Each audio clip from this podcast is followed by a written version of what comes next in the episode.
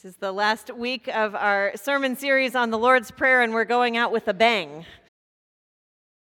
But we have, in fact, come to the end of the prayer. And uh, so, in this morning's reading, it's fitting perhaps that we read from the end of the Bible. But before you get anxious about a text from Revelation, this particular chapter is concerned primarily with the same thing that the end of the Lord's Prayer is concerned with, with our acts of praise and what they will look like when all has come together and God's new creation is unfolding.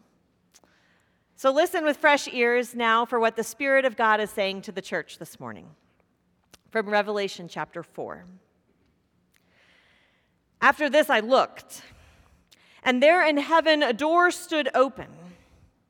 And the first voice, which I had heard speaking to me like a trumpet, said, Come up here, and I will show you what must take place after this. At once I was in the Spirit, and there in heaven stood a throne with one seated on the throne, and the one seated there looked like jasper and cornelian, and around the throne was a rainbow that looked like an emerald. And around the throne was 24 th- thrones, and seated on those thrones was, were 24 elders, dressed in white robes with golden crowns on their heads, and coming from the throne were flashes of lightning and rumblings and peals of thunder, and in front of the throne burned seven flaming torches, which are the seven spirits of God. And in front of the throne, there's something like a sea of glass like crystal. Around the throne and on each side are four living creatures full of eyes in front and behind. The first living creature like a lion, the second like an ox, the third with a face like a human face, and the fourth living creature like a flying eagle. And the four living creatures, each of them with six wings, are full of eyes all around and inside.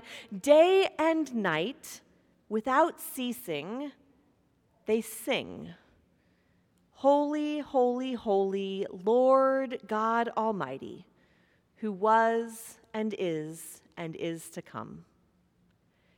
And whenever the living creatures give glory and honor and thanks to the one who is seated on the throne, who lives forever and ever. The 24 elders fall before that one who is seated and worship the one who lives forever and ever. And they cast their throne their crowns before the throne singing, "You are worthy, our Lord and God, to receive glory and honor and power. For you created all things." And by your will they existed and were created. Friends, this is the word of God for the people of God. Thanks be to God. Will you pray with me?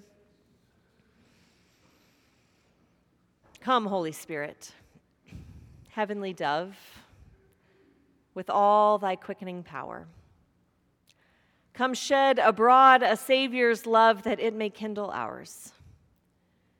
And may the words of my mouth and the meditations of all our hearts be acceptable in your sight, O Lord, our rock and our Redeemer. Amen.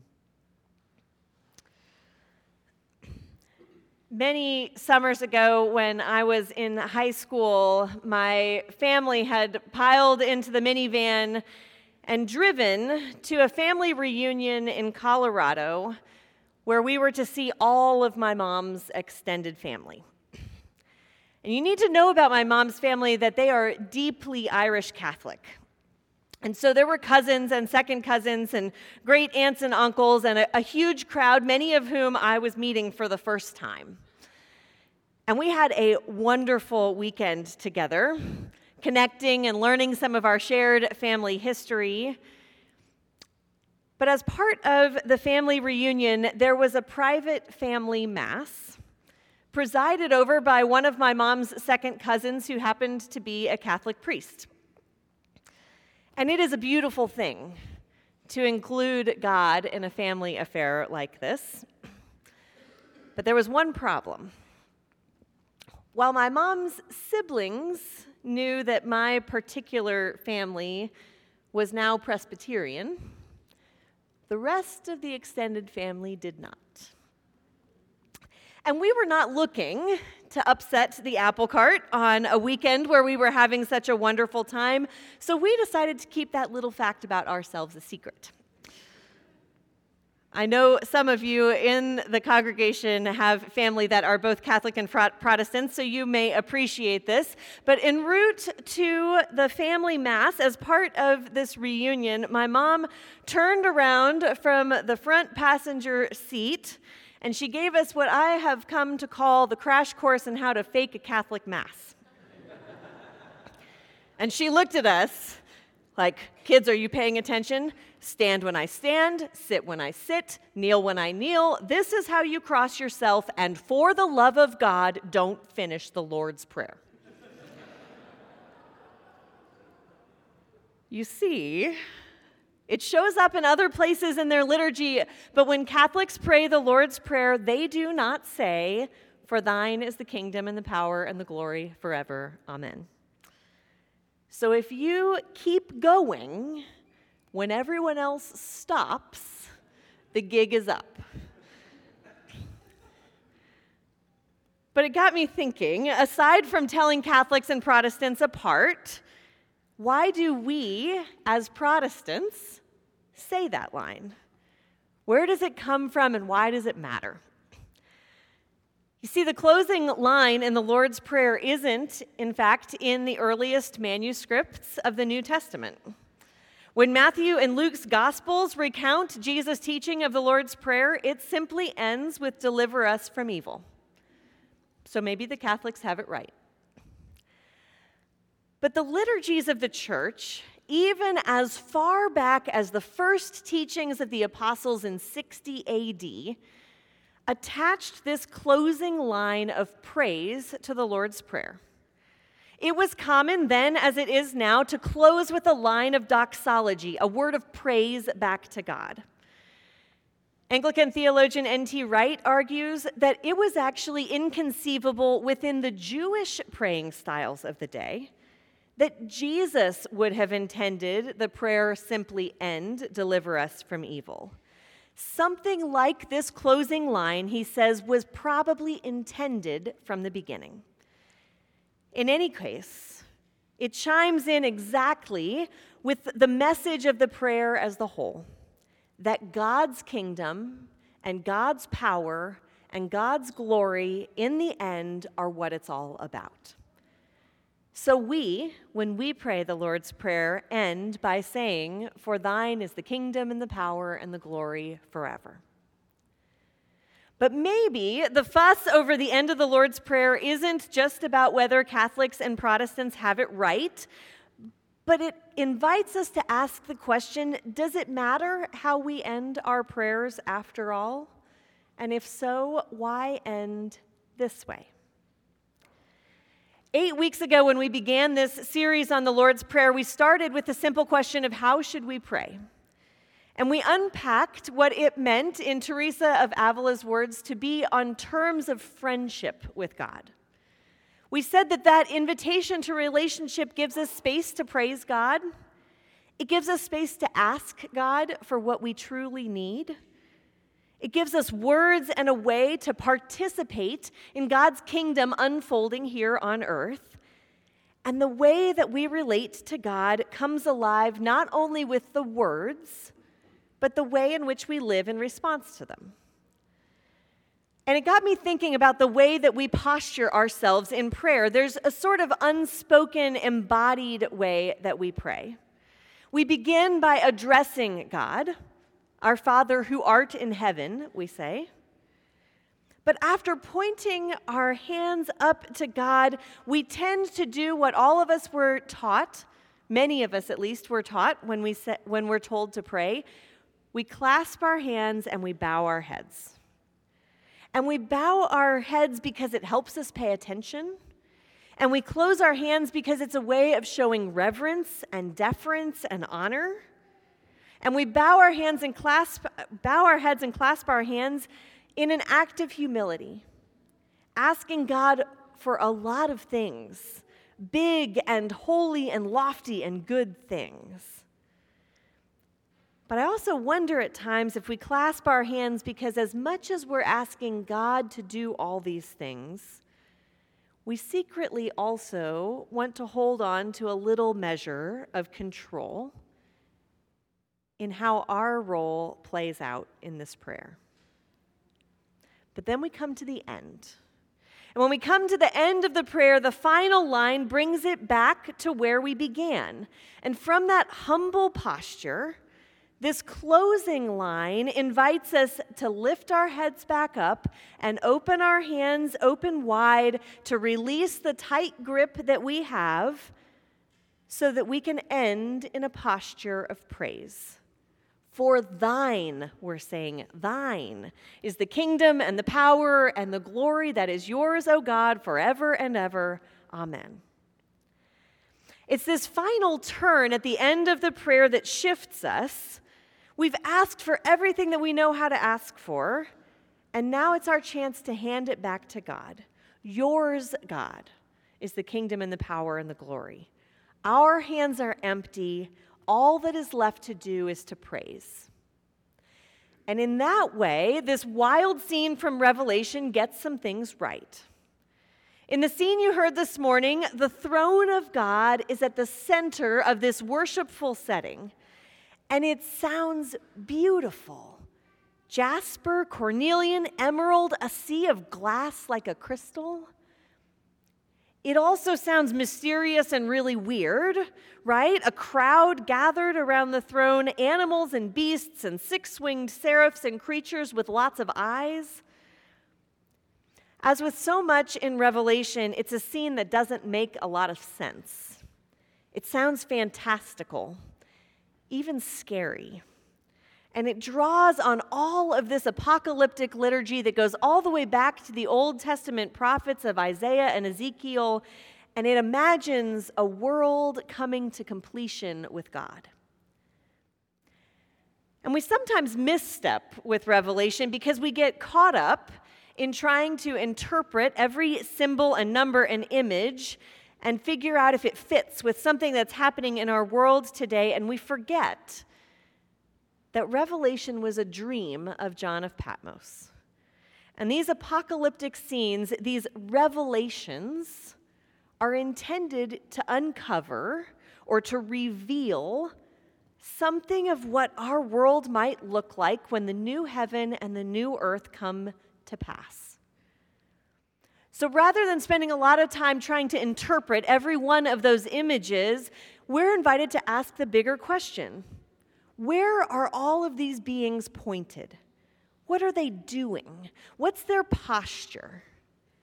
And the answer seems to be that no matter where they're seated around the throne, they are pointed toward God in ceaseless praise. We get a glimpse of what pure doxology, pure praise of God looks like.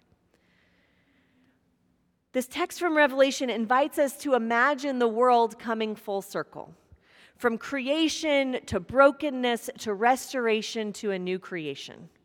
And what's left in the end is praise. In the same way, the Lord's Prayer has now come full circle.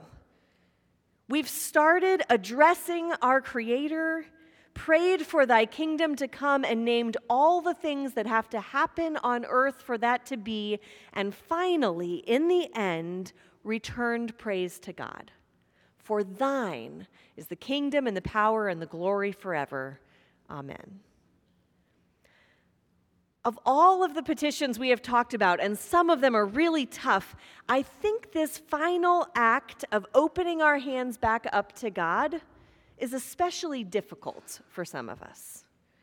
Or maybe we should say, they're easy words to say, but it's harder to live out. One of the confessions of our church, the Westminster Shorter Catechism, begins with the simple but profound question. The question is What is the chief end of humanity? And the answer is simple to glorify God and enjoy God forever Glory and joy are what we're here for. And it's not that we don't want to praise God, but praise, opening our hands up to God, requires us to let go of some control. And most of us live our lives with our hands clasped, holding on to failed attempts to control our lives, grasping for power and for worth, even at the expense of others. We do this practically in our lives, right? We grip the steering wheel so that we're not late, as if holding, t- holding on tighter is going to get us there faster. We clench our hands in anger at the injustices of the world. We fill our hands with stuff. Do you ever leave the house without something in your hands?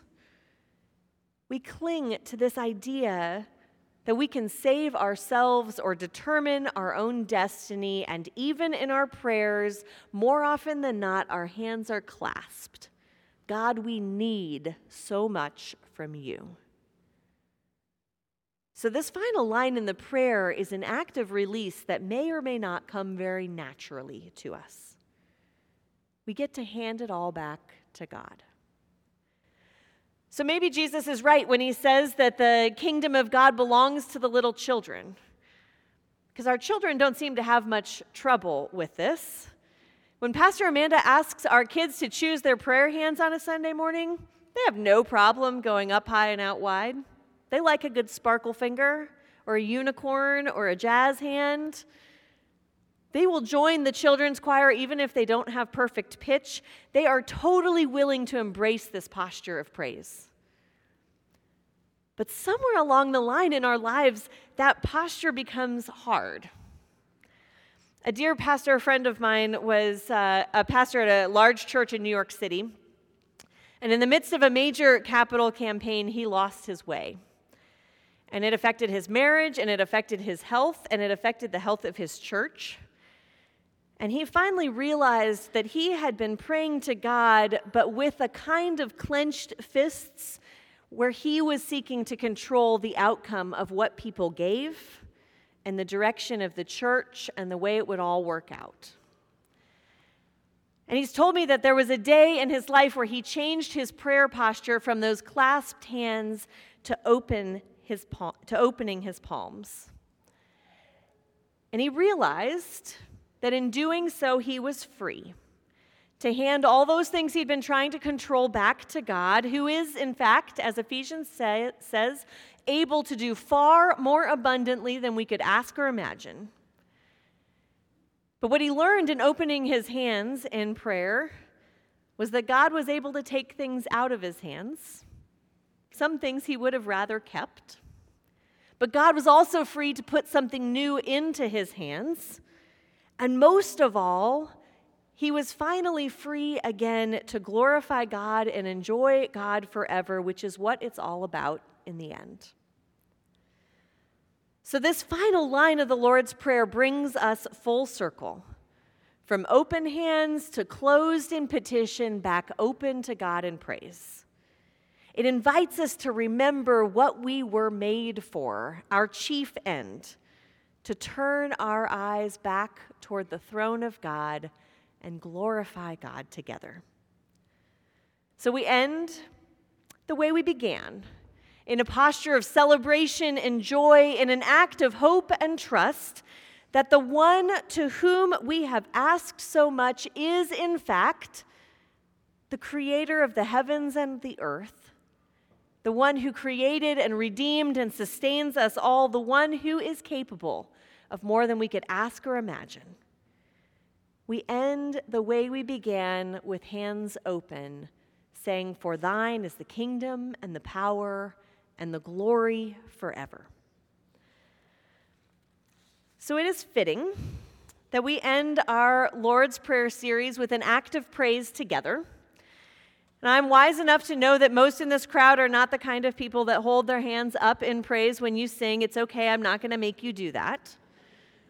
But I am going to invite you to rise in body or spirit, to stand up where you're seated. And should you feel so compelled to leave one of your hands open, to notice how it feels.